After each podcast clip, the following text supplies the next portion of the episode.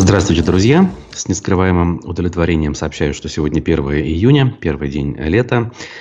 И на канале «Аспекты Башкортостана» очередной выпуск нашего утреннего шоу, даже не побоюсь этого слова, «Аспекты Республики». Зовут меня Руслан Валиев. И в ближайшие полчаса давайте проведем вместе для того, чтобы обсудить текущую информационную повестку э, с помощью публикации республиканской прессы, э, в том числе нашего э, такого небольшого, но бодрого СМИ «Аспекты Башкортостан». Наши трансляции идут в ВКонтакте, Одноклассниках и, конечно, на главной нашей площадке в Ютьюбе, где я слежу за чатом трансляции, поэтому пишите свои сообщения, присылайте вопросы, делайте комментарии, ставьте лайки. Самое простое – также добровольные пожертвования ваши мы с большим э, удовлетворением наблюдаем иногда. Поэтому, если у вас есть на то желание и возможность, э, вы можете это делать на постоянной основе или время от времени с помощью сервиса Boosty, ссылка на который э, у нас найдется в описаниях ко всем нашим трансляциям. В общем, традиционен, поэтому давайте начинать. Э, вчера э, в очередной раз хотел сказать, удивили, но, в общем-то, не удивили э, пропагандистские СМИ федерального характера, которые э, опубликовали даже документ, который якобы подтверждает, что наша с вами замечательная землячка, певица Земфира, признанная иностранным агентом, получила гражданство Франции. Э, об этом раструбили уже к вечеру, можно сказать, ну, большинство э, ура патриотических ресурсов, наверняка и телевидение об этом успело сообщить, но она сама э, тут же это дело опровергла, э, опубликовав соответствующий пост э, и сообщила, что она является исключительно гражданкой России и более того не планирует принимать какое-либо другое гражданство, поскольку прежде всего любит свою родину и ненавидит государство. Перефразировав или даже, можно сказать, процитировав э, классика, будем говорить, да, она это дело проиллюстрировала. В общем, э, честь ей и хвала, на мой взгляд. Э, побольше бы таких людей, э, ситуация была бы, наверное, иной. Вот. Ну, а мы к текущим нашим баранам, как говорится, перейдем. Глава республики Ради Хабиров дал интервью изданию «Комсомольская правда». Э, не часто мы берем оттуда публикации, но в данном случае э, надо взять. В заголовок вынесена его цитата «За наших ребят на СВО у меня только чувство гордости», сказал он, помимо прочего, в интервью нашим э, коллегам. И, в общем-то, с этой темы и начинается их разговор. У него спрашивают э, о том, э, какие он впечатления приобрел, побывав недавно прямо на передовой. Это цитата, опять-таки. Тут он рассказывает, что там, в общем-то, все хорошо, боевой дух и так далее, и так далее. Вот. Э, и, помимо прочего, в интервью прозвучала такая цитата, что главная его задача и функция на сегодняшний день – это так называемое народосбережение. И, конечно же, э, посыпались комментарии, благо есть люди, которые э, правильно понимают ситуацию и адекватно на нее реагируют. О каком народосбережении можно говорить, если республика в лидерах по формированию так называемых э, добровольческих батальонов и в лидерах по количеству жертв этой самой специальной военной операции. Даже по тем данным, которые э, по сути, официально публикуются, мы э, уверенно в тройке лидеров с самого начала находимся. И уже, насколько я примерно представляю, более 700 похоронок наши с вами земляки получили, что уже в два раза превышает количество таковых за 10 лет Афганистана и, соответственно, чеченских компаний тоже. Ну, если интересно вам почитать интервью э, и услышать что-то еще дополнительно, может быть, для себя что-то почерпнете, на «Комсомольской правде» найдете. Но здесь, по большому счету, тема одна. А, ну, ключевая тема одна, безусловно. Вот, а мы дальше идем э, к нашему сайту, обратимся, аспекты Башкортостан.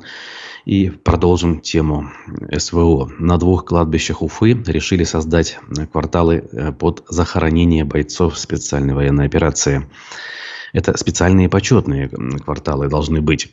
И они э, будут созданы на кладбищах Южное 5 и Северное 2. Соответствующие поправки в положении об организации ритуальных услуг депутаты Уфимского горсовета утвердили э, вчера, 31 мая. А, значит, вице-мэр э, Уфы Сергей Кожевников это дело прокомментировал, в общем, подтвердив вот то, что я сказал выше. Очень интересно, конечно, узнать, как голосуют наши депутаты. Тут не сказано ни слова о том, что это было принято единогласно, что внушает определенный оптимизм. Значит, есть те, кто все-таки либо воздержался, либо даже проголосовал против. Но вот э, данных, к сожалению, перед глазами нет. Я думаю, что э, позже я этот вопрос изучу, и мы еще об этом с вами поговорим. Э, как же наши с вами избранники ведут себя в такой ситуации? Тем временем новые подразделения у нас все формируются и формируются, конечно, вот в подтверждение слов, э, сказанных выше. Я очередную статью у нас на аспектах прочитаю. В Башкирии сформировали новое подразделение формируемого мотострелкового полка. То есть полк, понятно, это большая структурная единица, и у него формируются отдельные э, подразделения, батальоны, э, роты и взводы, в конце концов. Значит, артиллерийскую батарею имени Алексея Сухорукова и башкирскую медицинскую роту имени Ахмета Давлетова планируют отправить на боевое слаживание вот сегодня уже. Э, буквально в эти минуты значит, должно это все состояться, сообщили вчера. В связи с этим даже временное ограничение движения у Советской площади введено. На участке улицы Пушкина между Цюрюпа и Ленина, на участке улицы Советской от Закива-Леди до Октябрьской революции, в общем, э, квадрат, который примыкает к Советской площади. Рабочий день, Э, транспорт должен ходить э, по этим самым улицам, да, но, как говорится, не до этого, не до людей, которые живут обычной мирной жизнью, стараются ходить на, работать, на работу, растить детей и так далее, а главное вот эти вот э, процедуры помпезные провести для того, чтобы отчитаться перед хозяевами. В данном случае не заокеанскими, безусловно, как у нас любит э, говорить пропаганда, а буквально совсем недалекими, э, в 1300 километрах находящимися. Ну вот. Э, надо сказать, что вот в публикации мы упоминаем, кто такие эти герои, в честь которых названы очередные подразделения Сухоруков. Это уроженец Стерлитамакского района, герой Советского Союза. Ахмед Давлетов, военный врач, командир медико-санитарного эскадрона 112-й башкирской кавалерийской дивизии. Ну, соответственно, тоже э, ветеран Великой Отечественной войны. Тем временем э, очередные инициативы на тему СВО звучат из стен нашего парламента, Курултая или Госсобрания, кому как больше нравится. В Башкирии участники СВО будут обслуживаться в госучреждениях в первоочередном порядке. Значит ли это, что везде они смогут проходить без очереди? Давайте посмотрим. Значит, это касается личного приема в органах госвласти, органах местного самоуправления, государственных и муниципальных учреждениях. То есть, а в государственные и муниципальные учреждения, мы с вами понимаем, входят э, в том числе учреждения здравоохранения, поликлиники, например, или образования, школы и так далее. Толкачев сообщил, что на всех уровнях принимается широкий комплекс мер для поддержки военных. Иногда нужен индивидуальный, более внимательный подход. С проблемами люди приходят на прием лично. Право на первоочередной личный прием поможет людям быстрее решать возникающие вопросы. Ну, в общем, очевидные вещи. Значит, э, Комитет э, Курултая до 5 июня примет поправки к законопроекту, рассмотрит доработанные документы в окончательном чтении на пленарном заседании в конце июня. Кроме того, в соответствии с принятыми на майском заседании законами, участники спецоперации и их родственники имеют право на бесплатную юридическую помощь. Ну, в общем, э, остается ждать э, того, что, будем говорить, не всегда в хорошем настроении находящиеся э, мужчины будут приходить расталкивать э, бабушек, э, женщин с детьми, беременных женщин, просто больных людей и кричать, что мы за вас родину защищали, разойдитесь, я иду без очереди. Хорошо, если только словами это все будет дело обходиться.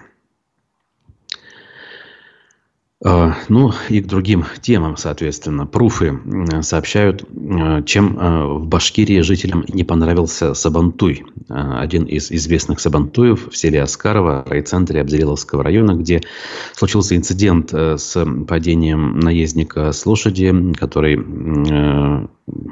которого лошадь даже какое-то время волокла за собой и мягко говоря, легала его копытами. Но людям не только это не понравилось, они, значит, э, продолжают спорить э, по поводу этого Сабантуя в соцсетях. Значит, эм, главный специалист по физкультуре, спорту и туризму администрации Абдериловского района э, Гульсия Шагивалиева сообщила, что на Сабантуе было много желающих подняться на столб.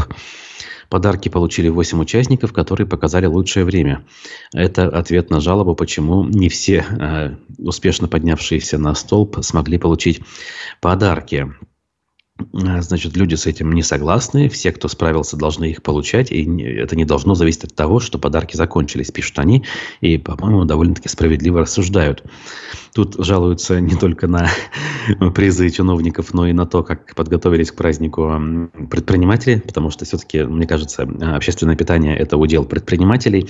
Шашлыки вообще были жесткие, как резина, не прожаренные. Жалуется, жалуется другая пользовательница соцсетей.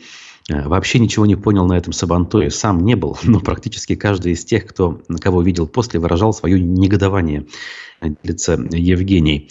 Э, превратили праздник в столичную ярмарку. Ценник на все конский. От прокатить ребенка на лошадке до скушать тарелку плова.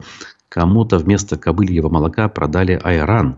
Организаторы, вы убьете это мероприятие своей жаждой наживы, и народ перестанет ходить. Жаль, что своими действиями портите национальный праздник.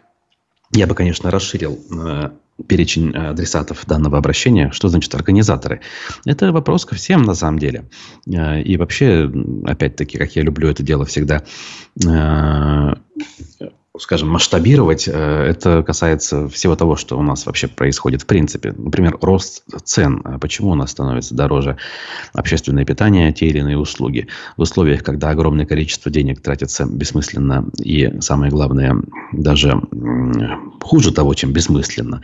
А, разумеется, эти самые дыры в бюджете нужно э, компенсировать, и за счет э, кармана жителей это делать сподручнее всего, и так мы привыкли делать всегда. В общем, такая жизненная довольно публикация по поводу того, что происходит на, на каких-то узких участках э, нашей с вами, нашего с вами бытия. Э, также из Зауралья информация с пруфов что стало с порванным российским флагом после схода жителей Тимясова в Башкирии? Ну, тут сразу скажу, что жители Тимясова никаких флагов не рвали, иначе наткнулись бы на уголовную статью. Это у нас все жестко на сегодняшний день. Здесь ситуация была в другом. А, значит, их э, участники схода, флаги, сразу не только российские, но и башкирские, э, обнаружили в ненадлежащем виде во время схода, собственно. Значит, эм, жители Тимясова тогда сообщили в редакцию Пруфов, что в настоящий момент на крыше здания администрации нет ни одного флага. Ага, то есть администрация обратила внимание, их э, демонтировала, получается, Хотя при этом ранее чиновники отчитывались, что ситуация якобы исправлена. Получается, в их логике исправление ситуации – это просто скрыть проблему вместо того, чтобы ее решить. Удалили флаги порванные, новыми не заменили. Видимо, дефицит, что ли, на сегодняшний день. Запасов, соответственно, нет. Ну, что самое печальное в этом смысле, э, никто не следит за этим. Да? Пока люди не пожалуются, пока это не станет достоянием общественности, никто и не почешется. Возникает вопрос, а что же на самом деле дискредитация? Э, вообще там власти, военнослужащих и так далее. Вот э, дискредитация чистой воды. Разумеется, на этом фоне э, критика, вопросы вполне разумные, логичные, своевременные сомнения со стороны граждан или журналистов, конечно же, дискредитацией не являются, поскольку они задаются не от хорошей жизни, а лишь ради того, чтобы э, как раз-таки эту самую жизнь улучшать. А вот э, когда государственные символы по вине нерасторопных отдельно взятых персонажей выглядят неподобающим образом, это как раз-таки дискредитация чистой воды. Но, как мы понимаем, никаких статей, никаких задержаний на этот счет эм, применено э, было и, конечно же, не будет. Ну вот, кстати, тут активисты на этот счет, э, по большому счету, повторяют сказанные мной тезисы. Они обращаются к правоохранительным органам, чтобы те обратили внимание на это безобразие. А, значит, э, и пока никакой реакции. Пока вот э, как есть. Далее. Надо все-таки, наверное, упомянуть эту тему. Э, тема мне изначально, вот она уже несколько лет длится, не очень-то была близка. Может быть, потому что она еще начала раскручиваться сильно задолго до того, как я пришел в профессию и начал работать на радиостанциях Москвы в Уфе ныне ликвидированной. Значит, но надо все-таки сказать, потому что есть на эти события реакция в определенных кругах, по крайней мере. Экс первого зампрокурора Башкортостана Олега Горбунова приговорили к 17 годам колонии строгого режима. Даже не вчерашняя новость, она от 30 мая. Приговор огласили в Бабушкинском райсуде Москвы. А, и вот тут первое, что бросается в глаза, это очень серьезный срок, а, который дали а, целому заместителю прокурора целого большого региона. 17 лет лишения свободы, штраф 40 миллионов рублей. Еще один фигурант, бывший прокурор Советского района Рамиль Гарифулин, может провести в заключении 16 лет, тоже много. Его штраф 25 миллионов. Экс-заместитель начальника управления по надзору за уголовно-процессуальной и оперативно-розыскной деятельностью начальник отдела по надзору за процессуальной деятельностью в органах Следственного комитета России э, прокуратуры республики, ох, какая должность, Артур Шаридинов приговорен при этом к 8,5 годам лишения и э, штрафом 20 миллионов рублей. Адвокат Рашид Софиев на 8 лет, штраф 10 миллионов. Предприниматель Феим Мухитов на 7 лет со штрафом 20 миллионов.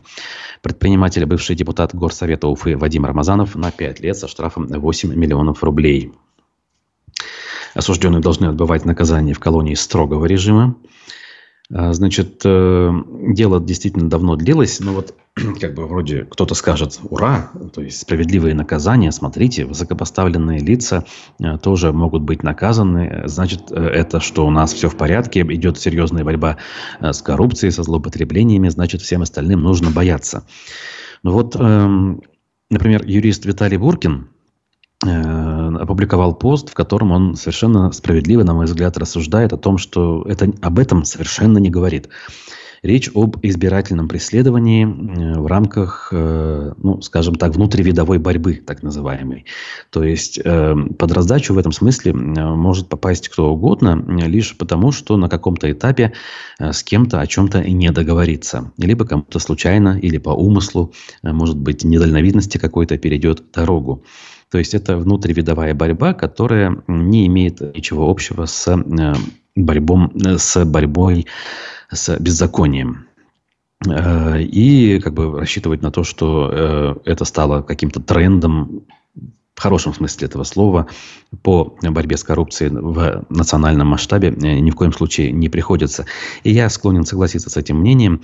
Действительно, вот если опять же вспомнить фабулу этих уголовных дел, то наверняка э, соучастниками, вольными или невольными, скорее всего, все-таки вольными, э, были высокопоставленные лица э, руководства региона. Тогда, кстати, руководителем Башкирии был Рустем Хамитов. Я, кстати, не утверждаю, что лично он как-то в этом участвовал. Скорее всего, нет. Какие-то подчиненные уровня вице-премьеров, уровня там, руководителей Уфы на том или ином этаже власти. Я не говорю мэр Елалов, например, да, но может быть как кто-то его из заместителей, э, какие-то руководители районов муниципальных нашего города, а может быть районов республики и так далее, и так далее. Можно перечислять сколько угодно. Ведь э, прокуроры сами по себе, они не имеют э, доступа к э, бюджетным потокам, будем так говорить, да, они лишь имеют возможность это все контролировать выдавать предписания, возбуждать уголовные дела, инициировать какие-то проверки, сами эти проверки проводить э, с целью, например, э, не не самый благовидный, да, а с точки их зрения очень выгодный с целью получения тех или иных денег в виде откатов или в виде каких-то прямых значит, контрактов, с помощью которых можно обогащаться. В общем, такая история на самом деле не самая лучшая.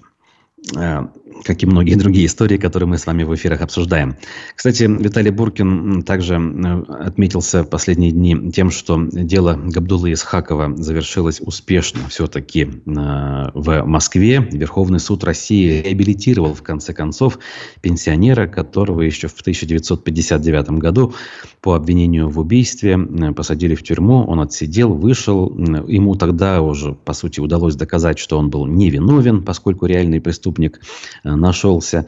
Но система так устроена, что на протяжении десятилетий человек не мог юридически э, добиться того, чтобы с него вся, сняли все обвинения и признали совершенно невиновным. Последние несколько лет все это происходило вновь, э, по новой, скажем так, спирали все это дело прокрутилось дошли до Конституционного суда и добились своего.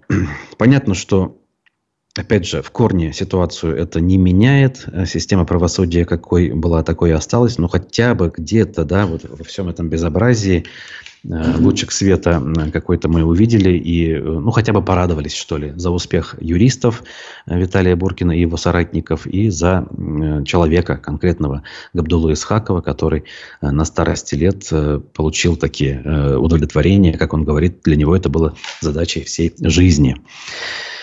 Вот, я думаю, что мы, э, ну, вы, наверное, эту историю слышали, но я не мог вот о ней сам тоже не высказаться, поскольку э, был э, более-менее в эту тему погружен. Мы и в эфирах с Виталием эту тему не раз обговаривали. Наши постоянные зрители и читатели наверняка знают, о чем я говорю. Так, давайте мы посмотрим дальше, что у нас есть. Кстати, вчера, кто смотрел прямую трансляцию, возможно, вы обратили внимание, что она прервалась э, примерно на 30-й минуте. А, и, в общем, я даже с вами не попрощался. Потом, после, мы выгрузили в наш YouTube-канал запись всей э, трансляции, но она уже была, разумеется, не в прямом эфире. Э, кто-то ее посмотрел. Э, а вот те, кто э, не смог досмотреть в прямом эфире, могут это сделать э, в записи. Произошел технический сбой, природу которого понять мы не смогли. В общем, техника, что сделаешь, не всегда ясно, где, на каком этапе она может подвести. Далее. Коммерсант нам сообщает, что компания «Третий трест», застройщик, обещает оплатить стоимость ремонта автомобиля, пострадавшего от падения кирпичей в соснах. А, значит, экстренное заседание комиссии произошло во дворе э, дома 18 по улице Искужина в этих самых соснах. Э, в заседании комиссии приняли участие первый зам главы администрации Ленинского района, представители управления гражданской защиты, управляющая компания «Тихая роща» и третий трест там провел, соответственно, точнее, принял участие, плюс «Газпром» газораспределение и так далее. Значит, э, на совещании было принято решение об организации обследования вентиляционных каналов жилых домов и оповещения жителей подъезда номер один об отключении газоснабжения. Ну, это, в общем, текущие такие дежурные вещи. Главное, что э, собственнику автомобиля возместят ущерб. Так вот, ущерб или ремонт. Мне кажется, что отремонтировать э, автомобиль в приличном виде после такого практически невозможно. Ну, наверное, ничего невозможного, да, как-то вложив кучу денег, умений, э, можно хотя бы форму вернуть и как-то все это, чтобы выглядело прилично, но ведь это уже совершенно не та машина будет. Или просто все-таки они ему ущерб возместят для того, чтобы человек мог приобрести машину э, ну, более-менее в таком же виде э, того же э, года выпуска. Ну, понятно, что это был не самый последний вариант Kia Rio. Именно такая машина пострадала. Я думаю, что, судя по внешнему виду, ей минимум лет 6. Да, так получается.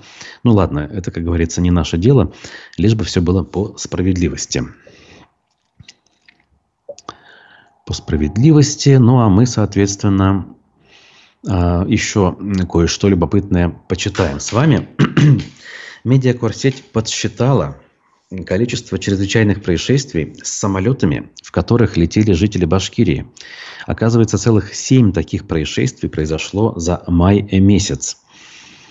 И это только те случаи, которые как-то регистрировались, о которых становилось известно в средствах массовой информации – Например, первый случай произошел с рейсом Уфа-Ереван. 6 мая капитан только что вылетевшего самолета сообщил о некорректной работе высотной системы.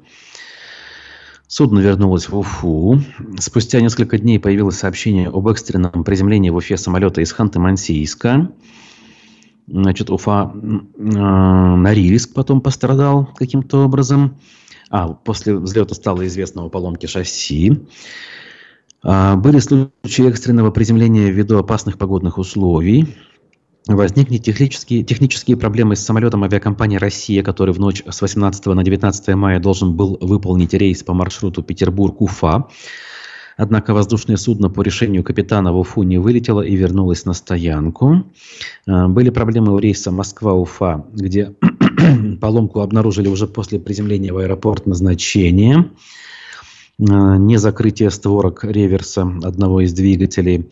В общем, много-много вот таких вот мелких авиаинцидентов, которые критическими сами по себе не являются, но, как мы с вами более-менее представляем, в случае э, совпадения сразу нескольких э, факторов неблагоприятных, например, какая-то некритическая поломка, Э, отвлечение внимания кого-то из членов экипажа, либо недостаточность квалификации, ну и так далее. Как это бывает? Э, это все, в конце концов, может привести к очень плачевным последствиям. Но даже не это главное. Может быть, все обойдется, и мы, как говорится, держим кулачки за то, чтобы ничего такого не происходило. Просто не свидетельствует ли это о том, э, что авиаотрасль вот таким образом, пока еще с помощью незначительных каких-то инцидентов, она приходит в упадок? авиаотрасль, я имею в виду. В условиях э, очень серьезных санкций, когда авиапарк э, обновлять невозможно, а запчасти официально покупать невозможно, обслуживание нужно производить своими силами благодаря лишь собственным знаниям. В конце концов, э, техническая оснащенность и, соответственно, уровень качества всего авиапарка снижается. В общем, то, э, что и требовалось доказать на самом деле. И в конце концов мы получаем то, чего заслуживаем. И это вот, опять же, иллюстрация лишь по одной из отраслей, которая наиболее чувствительна, все-таки, наверное, да, она наиболее чувствительна к такого рода изменениям. Если где-то в, я не знаю, там, железнодорожной отрасли, в автомобильной, это все будет происходить гораздо дольше, и последствия будут выплывать на поверхность не сразу, то вот э, в данном случае э, все может произойти очень быстро. О чем авиаэксперты говорили еще весной прошлого года, когда вся эта ситуация начала разворачиваться. И, разумеется, кроме самих себя, винить в этом больше некого. Тем временем э, президенту России показали арт-квадрат в Уфе. Но в Уфу он не прилетал, все случилось иначе на выставке креативных индустрий России, которая проходила в центре Азотов, президенту России об, об арт-квадрате э, рассказали и пригласили на празднование 450-летия города. Предприниматель, один из создателей популярного городского пространства Рим Бикмаев, лично рассказал э, об объекте президенту, о чем появился сюжет на телеканале НТВ и появились фотографии. Значит, э, Рим Бекмаев, по данным СМИ, лично поговорил с ним, э, сказал, что такого рода объекты нужно узаконить, то есть э, сделать так, чтобы в нормативной базе появились соответствующие термины, чтобы это не было просто вот по факту, да, где чиновники разрешили, там предприниматель построил и, соответственно, пользуется. А чтобы это все было в том числе юридически оформлено как некие креативные пространства и имели соответствующие, видимо, ну, если не льготы, то, по крайней мере, правовые основания для того, чтобы, э, например, подключаться к коммуникациям там, и так далее, и так далее. Какая-то налоговая система должна быть. Бекмаев сказал, что надо сфотографироваться, иначе в Уфе не поверят. Э, Путин ответил, поверят, но в любом случае сфотографировался, и фотография э, распространилась у нас по региональным пабликам. Ну, казалось бы, довольно милая история. В прошлом до прошлого февраля я бы, наверное, даже сказал молодец э, и поздравляю, и очень рад, и это дает новые перспективы. Э, возможно, какие-то поручения будут даны и отреагируют на это не только уфимские чиновники и там республиканские, но и даже, может быть, законодатели, что-то там действительно быстро зашевелится. Но сейчас, когда все это происходит, понятно, что перспектив никаких, да и, в принципе, от общения я бы, наверное, воздержался на месте данного предпринимателя. То есть, вообще, в принципе, диссонанс возникает. Вот арт-квадрат, на мой взгляд, хорошее пространство, я его как бы люблю, здесь нет никаких проблем. Но в тех условиях, когда творится такое, мне кажется, вот даже сам факт работы таких э, территорий, он вызывает вопросы. Мягко говоря, вопросы. Я не говорю то, что это надо все закрыть, но какие-то вот такие сомнения и э, противоречия, что ли, в сознании э, возникают.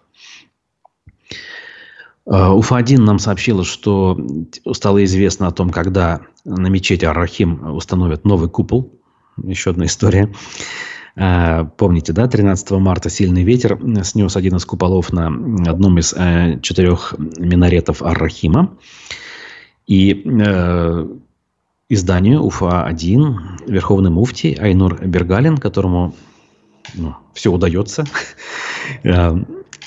например, э, удается э, очень хорошо, по крайней мере, в юридическом смысле противостоять э, своему оппоненту в виде директора компании Алтынкура Ильдара Ишеева. Ну, понятно, я здесь ни в коем случае не злорадствую, тем более, что я э, все-таки склонен считать, что правда на той стороне. Ведь э, именно та сторона с открытым забралом приходила в эфиры и рассказывала о том, почему мечеть не достраивается. А Бергарин всячески игнорировал наше предложение. Ну, ладно, это я уже отвлекся. Вот в данном конкретном случае э, Муфти сообщил, что значит, компания-подрядчик уже изготовила новый купол, и этот купол находится на пути в Уфу, и мы его каким-то образом установим. Правда, Э, сказано, что это будет непростая задача, надо будет с ней разобраться. Но вот опять же, видите, э, в свое время разобрались. Э, в 2015, если я правильно помню, году это все было установлено в присутствии первого президента Муртазы Рахимова. Целый ряд фотографий есть на этот счет. Мы часто их публиковали. Спасибо нашему коллеге Дмитрию Колпакову. Поглядим, что это будет? Будет ли купол таким же? Будет ли он визуально отличаться? Удастся ли им в конце концов его установить? И не упадет ли он заново? Вот такие у нас, друзья, новости к данной минуте. Дальше в режиме реального времени вы всегда сможете их прочесть на страницах нашего сайта аспектымедиа.ру. Ссылки всегда в телеграм-канале. Не забудьте поставить лайк, если еще не успели. Пишите свои комментарии. Я вас благодарю. Впереди лето, время и отпусков, и каких-то, я не знаю, серьезных дел, особенно для жителей сельской местности, для жителей загорода, строительство, ремонт. Ну, надеюсь, для этого у вас есть э, и возможности, и силы, не только физические, кстати, но и моральные. В наше время это непросто. Хорошего дня. До свидания.